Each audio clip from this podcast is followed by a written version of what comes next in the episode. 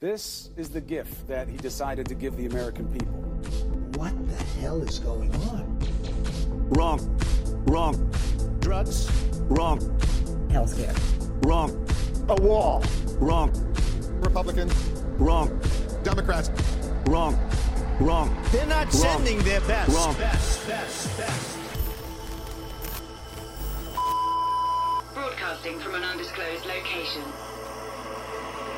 From deep within the C S U headquarters, hopefully hiding from the incel army, this is Everybody's Wrong. Welcome or welcome back, everybody. This is episode six. So I'm perusing Gizmodo earlier, and let me start by saying that I like Gizmodo. I generally trust their opinions on tech, but they, like most internet brands, have had to compete for clicks.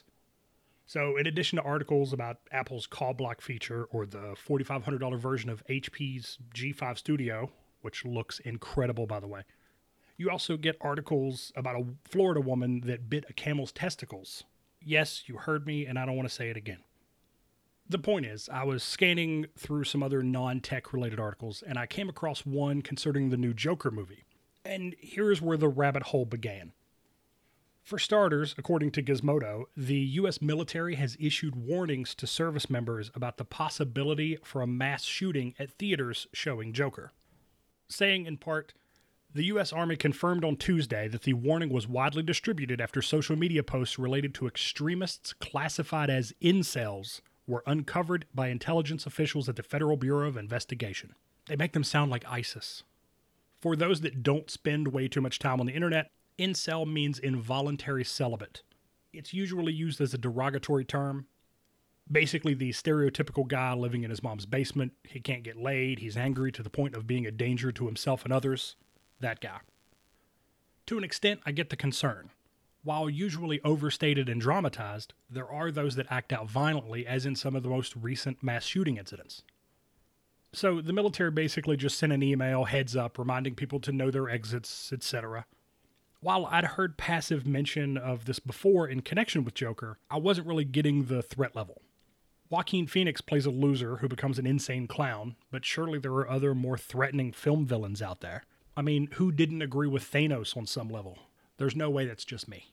I also haven't forgotten the Aurora theater shooting during The Dark Knight Rises, and while I get the thematic connection, are we just going to expect a shooting anytime there's a movie involving Gotham City? And speaking of which, that theater where the twenty twelve shooting happened will not be showing Joker. I'm not sure if this is was their call from the beginning or if this is a response to pressure. That's just what I read. The concern over Joker seems to be the perception of relatability. After it won top prize at the Venice Film Festival, there was much hand-wringing and many a think piece. They're usually written by someone that hadn't even seen the movie, and they love to write things like, "and I don't need to." Alyssa Wilkinson at Vox wrote, "Joker aims to give the infamous supervillain a shocking standalone backstory. It's not nearly as edgy as it thinks." Tweets like, "the new Joker movie is starting to look like a sympathetic tale of wronged by society white dude and their entitlement to violence." Is that how it's starting to look? Do you even know who the Joker is? This isn't a new thing. Depending on the backstory, he was a schmuck whose luck went from bad to worse and bam, he's the Joker. The Joker has always been unhinged. He can't be reasoned with, he kills without motive or logic. He is the terror of chaos personified. That's what makes him a favorite villain. A favorite of people like Valiant Comics editor Heather Athos, who retweeted Rachel Miller's bit about why the Joker is problematic. Athos, by her own social media, is, or at least was, a pretty big Joker fan. Now, I'm not attacking her for changing her opinion, if she in fact did. My point is, did you just now realize that the Joker was a dangerous psychopath? But alas, so many critics and a multitude of blue check marks have coalesced into one giant amorphous fear machine, spreading like Ebola, except it only seeks to kill things we used to enjoy. A reporter for The Telegraph asked Phoenix if he'd considered the possibility that the movie could inspire someone to commit violence. Phoenix reportedly walked out of the interview, which many attribute to the nature of the question, but it may just be what he does. Google him. He's a weird dude. Back on Gizmodo, in a different article than the original, I found some thoughts on that incident. it seems unfathomable that Phoenix could have taken this role without spending any time reflecting on the cultural landscape the movie exists in, given the actor's reputation for diving deep into the essence of the characters that he plays. Even if he somehow managed to put together his take on the Joker in a vacuum, it seems just as unlikely that this topic never came up during the movie's production process, or that someone at Warner Brothers wouldn't have thought to themselves, hmm, someone's probably going to ask about the movie glorifying angry white men taking up arms. See, I don't find that unlikely at all, because I don't believe that that's how normal people think. I don't think actors and writers spend time during a production to wonder how people will act out after seeing it. They are very mindful that it's a movie and that audiences generally understand the separation from reality. Warner Brothers' statement about the issue started with, "Make no mistake, neither the fictional character Joker nor the film is an endorsement of real-world violence of any kind." I'm glad we cleared that up. Now, while reading about the Joker and the completely reasonable reactions to it, I stumbled across a trailer for a similar movie. Similar in the way that it's almost as if all the people nervous about Joker got together and wrote a movie about the very people they're worried about. By that I mean those basement-dwelling, angry, white nationalist incels. The movie is called Cuck, because of course it is. And curiously enough, it comes out on the same day as Joker, October fourth. While Phoenix's character in Joker seems pretty crazy from the start, Cuck's trailer focuses on what someone probably intended to be an average alt-right YouTuber. He's bitter, struggling, and super racist. And that's not a comment on actual YouTubers of any sort, but the whole thing just feels like a heavy-handed New York Times hit piece made into a movie. The trailer shows the main character, Ronnie, meander through his shitty existence, working a crap job, living at home with what appears to be a sick mother. On the computer, a video plays of a guy that rants against diversity while a giant American flag waves behind him. Ronnie vents about how you can't be proud of being white and male, yada, yada, yada. It checks all the alt-right boxes. Then it gets into some weird sex stuff. I don't think I want to know what that was about. He gets angrier, he gets a gun, apparently quite easily. Even being just my first impression of the trailer, the film seems pretty obvious. The trailer even ends with the guy on the computer saying, "Are you ready to take the red pill, or are you just another cuck?" It's like someone who had never used the internet watched the Vice News piece on eight chan, and they just assumed that that's how all those people talk. While the incel connection to Joker seems a bit of a stretch, Cuck seems a little too on the nose, but I guess we'll see. Both of these movies were sidetracks from what I was originally wanting to talk about this week, but I found it interesting, A, that people are worried about the Joker movie, and B, that they're so concerned with the subject of incels that they're literally making movies about them.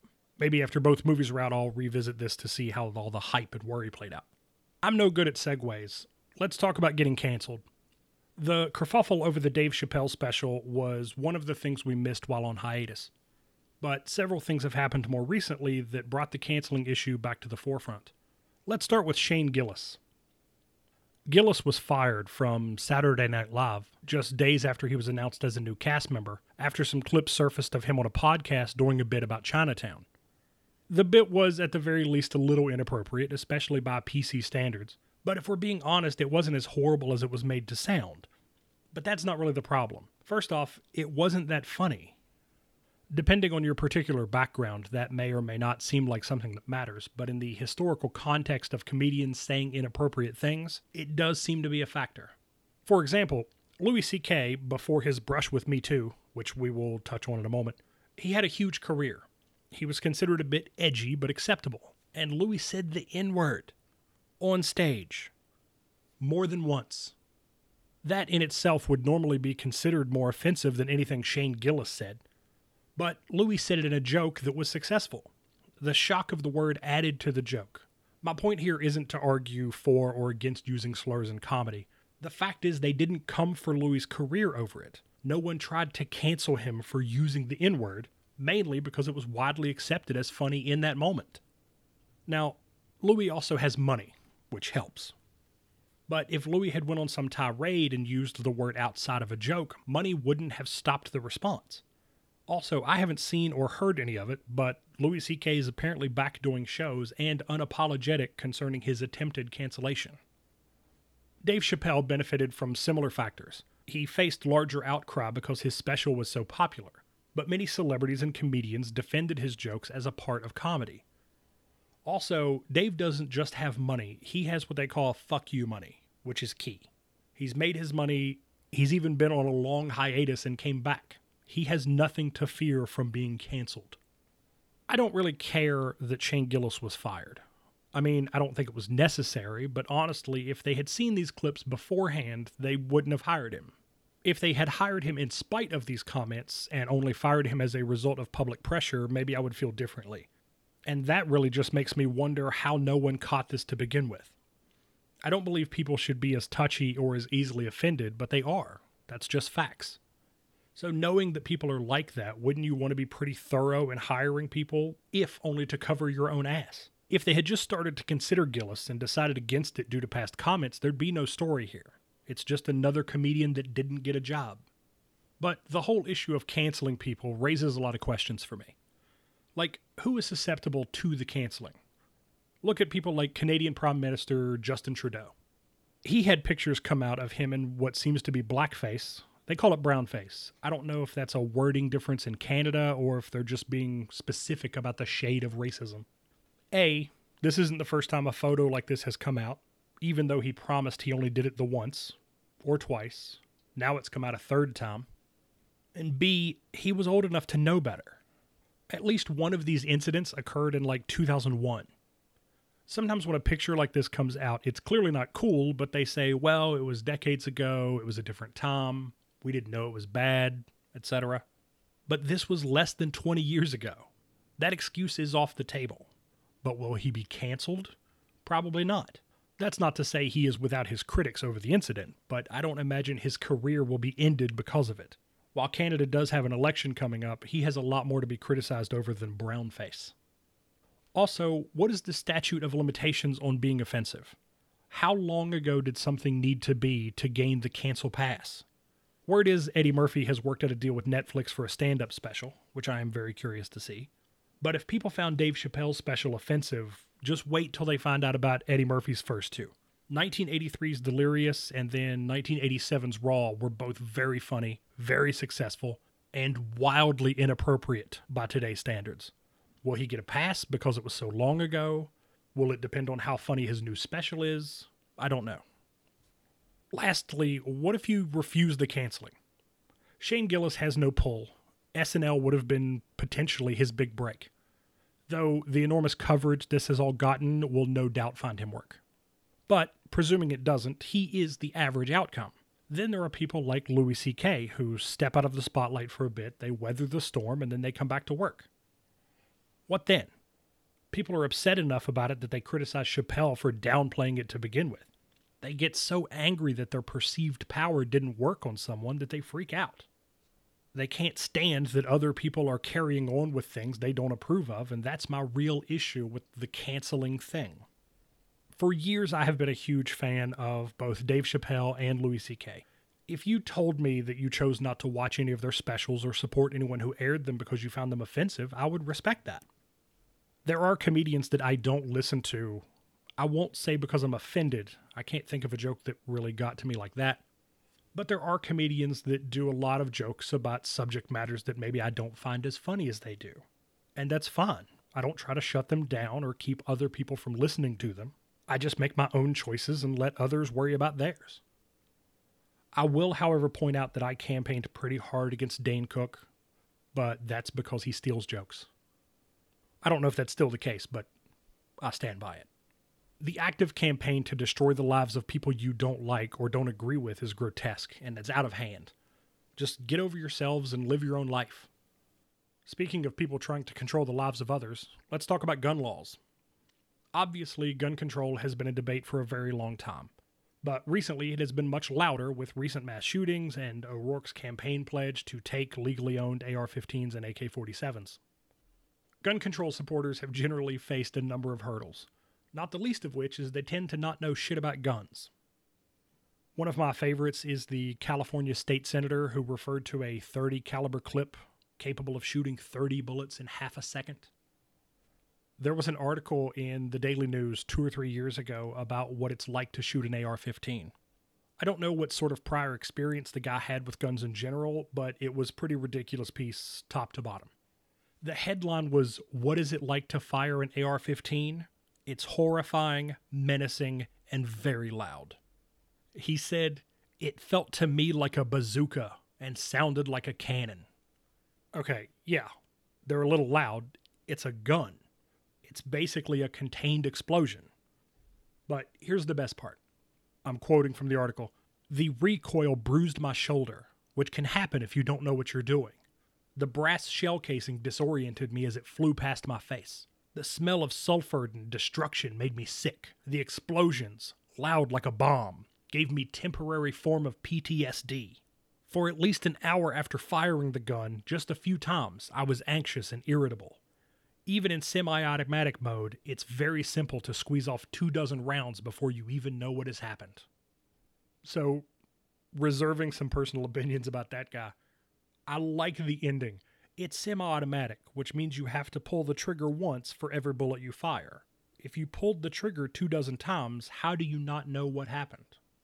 I get that that's old news, but it was a good example of what I'm saying. Now, a more recent incident might be Democratic Representative from Texas, Sheila Jackson Lee's experience with an A R fifteen. Uh, my bill that I've introduced dealing with, with the caliber weapon, I've held an A R fifteen in my hand. I wish I had it. It is as heavy as ten boxes that you might be moving. Uh, and the bullet that is utilized, a fifty caliber, these kinds of bullets, uh, need to be licensed and do not need to be on the street. I'm not sure what sort of boxes she means. It's a little vague. But I'll give her benefit of the doubt and presume that these are empty cardboard boxes, so she may not be far off. However, everything else is stunningly wrong, especially in regards to the rounds.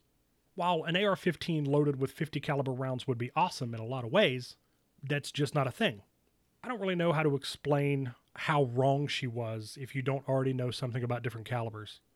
But if you go to the Wikipedia page for caliber, there is actually a picture on the right side comparing various rounds, and it actually shows the second one from the right is the kind of round an A R fifteen fires. The ever so slightly larger one to the left of that is an example of a round from an A K forty-seven. And that big-ass one on the far left is what Sheila Jackson Lee believes an A R fifteen fires. So you can see a pretty big difference there. Also, worth noting, if you're looking at that photo, the two rounds next to the fifty caliber are average rounds for hunting. Rounds for guns that are not at all brought up when discussing these dangerous weapons. O'Rourke, during the debate, described how assault rifles use rounds that were designed to shred everything inside your body when it hits you, which is not how that works.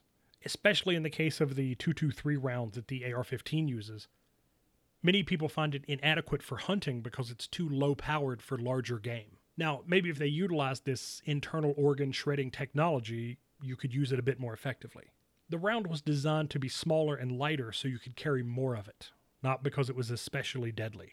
O'Rourke also alluded to the round causing you to bleed to death before anyone could get to you and preventing you from getting up to fight back. The first part is not true. And the second part about not getting up is specifically the point of shooting someone. But if you want what is commonly referred to as stopping power, you don't want the round the A R fifteen uses. Full disclosure, the A K forty-seven is a little different.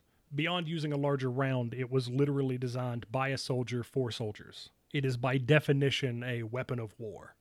And before you jump to conclusions, I don't support the banning of that either or any other gun. The fact that it was originally designed for warfare is inconsequential.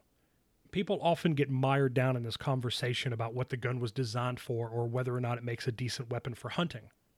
You can, and people frequently do, hunt smaller game with an A R fifteen. It's light and it's convenient, but that has nothing to do with why it should not be banned. The normal argument is that you don't need an A R fifteen. People don't need most things. Chances are you don't need a car. Most places have adequate public transportation, and you could also score points with your friends for helping reduce pollution. I actually used that argument on a coworker once, to which she responded, well, my car has never killed anyone. Well, neither has my gun. Any of them. Not that I own any since that tragic boating accident. But she predictably countered with, but other people's guns have killed a lot of people. Well, and other people's cars have killed way more people than other people's guns. So what's the real difference here? Fear. People fear guns. And part of that is somewhat legitimate with a touch of lack of understanding, but a large part is just political and media hype. When you hear about children having active shooter drills in school, it really drives home the dangers of the modern world. These things happen, and that's scary. People put the focus on the gun because it's easier. The fact that mental health care in this country is between broken and non-existent is harder. The fact that bureaucracy interferes when people actively try to report an imminent threat, like the Parkland shooter, is harder. The fact that the gun control systems already in place are flawed and ineffective is harder. But by keeping you scared of one object, they can make you feel safer just by making a speech or proposing a bill or any other series of useless measures. And before we move on, I want to specify cars are responsible for more deaths than guns are. I say way more because I don't factor suicides into gun death numbers, which accounts for something like six in ten. Having dealt with suicide in various capacities, I can promise you that the gun is much less of a factor than the intention. Moving on.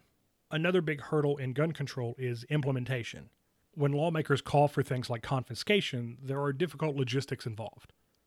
How would these guns be taken? Are police just going door to door and seizing guns from citizens? Are we supposed to believe that they would all be turned in voluntarily if the order was given? Among other things, this is why these measures never get passed. Not only are they dangerously impractical, but they, even in their wording, sound pretty severe.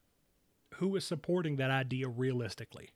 So they find other ways, like red flag laws. If you tell the average person that your intent is to keep guns away from only those people that are crazy or dangerous, they will most likely back that plan. I mean, on its surface, what's wrong with that? Even the more hardcore Second Amendment defender doesn't really want psychos and terrorists to have weapons, right? The problem comes when you start discussing who gets these labels and how. If a kid walked into a gun store and asks which gun would be best to shoot up his school, that's a legitimate warning sign. But what about the guy that goes to his doctor for depression and anxiety? What if someone posts unpopular opinions on social media? We all know someone who reports memes for being offensive. What if that affected your ability to own a gun? I know of people who almost lost their job because an angry ex called up and tried to get them fired. Online arguments have devolved to the point of calling SWAT teams to a person's house and, and in at least one case resulted in a fatality. Are those people going to factor in? That is the core problem with red flag laws. Regardless of its intentions, it is very easy to abuse it. And that's not even getting into the dangers to law enforcement that actually have to go to someone's house and take their guns. There are already too many stories of that going sideways. But red flag laws are easy to push and they don't require complete support. They can and have been passed by local authorities around the country. The bonus for politicians is that they can still say that they're not trying to take your guns. They're not making the call. They're not telling police to come take your stuff. That's just another concerned citizen doing what they thought was best for everyone's safety. The safety, security versus liberty argument is another debate that has gone on through history. And while it's quite relevant to the gun law argument, a wonderful example of the idiots that caused that very discussion showed up on Twitter recently. Originally posted by The Passion Times, they appear to be some sort of news service covering Hong Kong. However, their Twitter feed does have a lot of amateur art of people hanging themselves. I'm not really sure what that's about. But they originally posted this video of a, quote, Western woman tearing down protest posters and lecturing protesters about what her mom would think of graffiti and that violence breeds more violence and safety is more important than freedom. Public forum. This is not a public forum. Yes, yep. Why? Why? Because who's, the, who's not who's not participating? And why don't the universities get involved instead of protesting? What a waste of time for everybody.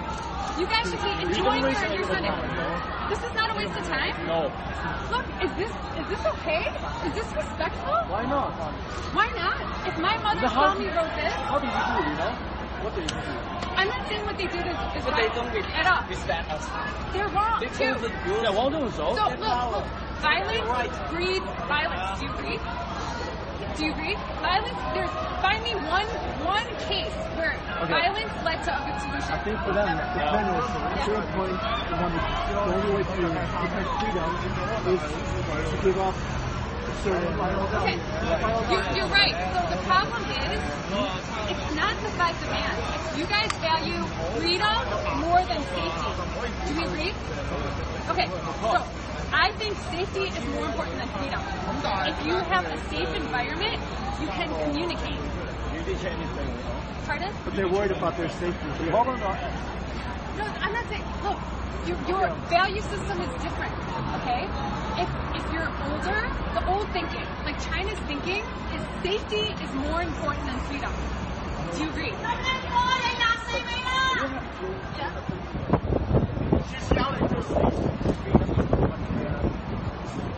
Okay, so that's your thinking, right? Okay, local is an everyday country here. Yes, and everybody no. will upstay in here. No problem. But we shouldn't do this. We shouldn't Wait, no, do no, this. no, no. 你们可以试的。 告诉我。我说你不可以试的。 This is my city too. Yes, right. Right? You can do it. You I love that she tells them that protesting is pointless and that they should be enjoying their Sunday. The end of the audio got cut off, but it's just an older woman yelling at her in Cantonese that she can't take the posters down because other people put them up, which she replies, "This is my city too." And then a guy that looks kind of like Wong from Doctor Strange blocks the posters and just yells at her that he doesn't speak English.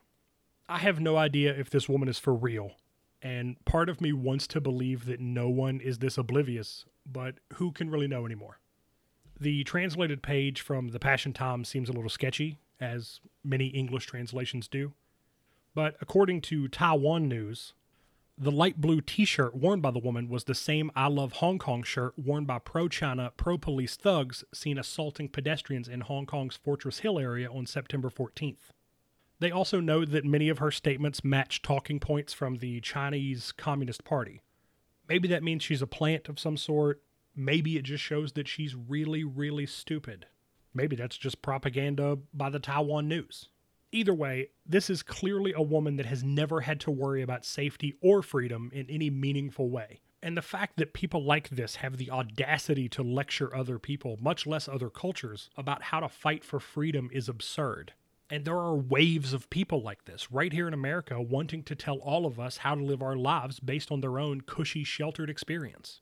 I'd also like to point out that Taiwan News responds to her "Find me one case where violence led to a solution" with, quote, "A couple of examples that come to mind would be the American Revolutionary War from seventeen seventy-five to seventeen eighty-three and resistance against apartheid in South Africa, among many other struggles for independence, freedom, and democracy." Well played, Taiwan News. Well played. Finally, Trump News, which is normally filed under who really gives a shit at this point. Formal impeachment proceedings are officially a go. Yeah! Are you excited? No? Neither is anybody else. Nancy Pelosi announced the mostly symbolic gesture last Tuesday, stating that the final decision was made after Trump admitted to asking the Ukrainian president to look into corruption allegations against Joe Biden and his son. Allegedly, Trump asked this favor after freezing hundreds of millions of dollars in aid to the Ukraine, which would imply a sort of quid pro quo. However, defenders of the president say otherwise. Trump has since released a transcript of the call, and of course either side read it as evidence to their respective benefit. Either way, with impeachment proceedings moving along, six committees will be investigating the president, and depending on the findings, the House could draft articles of impeachment, then go through a series of votes to decide whether or not to make it official. Even if the House does impeach the president, it goes to the Republican-controlled Senate to decide if Trump will be removed from office. Bill Clinton was impeached, but was later acquitted by the Senate. So one does not necessarily equal the other. A more likely comparison would be Nixon, who resigned before the House could impeach him. And this is why the whole thing is just performance. Maybe they impeach him and they don't actually get rid of him. And as long as this whole process takes, it may not even matter with an election coming up. But the Democrats want to show that they're doing something. If they win, great, point for them. If they lose, they still get to tell their base that they tried. The potential downside, though, is if they take their shot and miss, it could galvanize support for Trump and not only help him in his campaign, but it could motivate Republicans to win back the House. Those are not particularly likely scenarios, in my opinion, but they are possible. If they lose and Trump wins re-election, expect his second term to be ten times as wild. If he really starts to feel untouchable, nuking hurricanes is not the craziest thing he will come up with. The worst-case scenario for everyone is probably that Trump wins re-election and then is impeached and removed from office. I feel that would not only stir a lot of negativity about the process, but also strain America's already dwindling faith in democracy. I mean, whether or not you like the guy, if someone is elected and then immediately these people remove him from office, that sets a very dangerous precedent, I feel. On the other side of the aisle, at least two Republicans support the impeachment proceedings. Former Massachusetts Governor Bill Weld and former Congressman from Illinois Joe Walsh made their feelings very clear during the unofficial Republican debate just hours after Pelosi's announcement. I'll just say, if you thought the early Democratic debates were a waste, you should have seen this. Only two of the four candidates, candidates in quotes, even showed up. Trump obviously wasn't going to come. And former South Carolina Governor Mark Sanford, who is mostly known for his cheating scandals, declined due to a scheduling conflict. So Weld and Walsh, both running on similar platforms of, as Walsh put it, it's not about the issues, it's about Trump, spent most of their time explaining that they are not, in fact, Trump. Bill Weld, who was the Libertarian V P candidate last time around, called Trump a disgrace to the office and said that conservative voters are looking for a, quote, normal Republican to vote for. Walsh, a former Trump fan, said in his opening statement that Trump would be impeached very soon and that he would deserve it. And honestly, that pretty much sums up the debate. I already don't like Trump. I know most of you don't either, and if you've been paying attention, you have enough reason to feel that way without these two going back and forth about it. I could go through the whole ninety minutes and we could talk policy points, but does anyone really care what either of these two would do if they won the office that they will never, ever, under any circumstances, ever hold? Exactly. And that's going to do it for this week. I'm sick, I'm exhausted, and I'm out of here. Again, uh, if you want to get in contact with us, Common Sense Underground on Facebook is the best way to do it. If you would like to yell at me for whatever reason, I am the B Parsons on Twitter. The website is still searching for hiring a designer, if you know anybody. Otherwise, catch me right back here.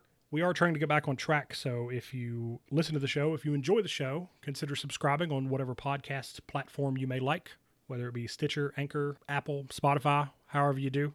Otherwise, we will see you back here next week. Thanks for listening. Have a good one. This isn't freedom. Freedom. Freedom. You maniac! This is fear. Fear. Fear.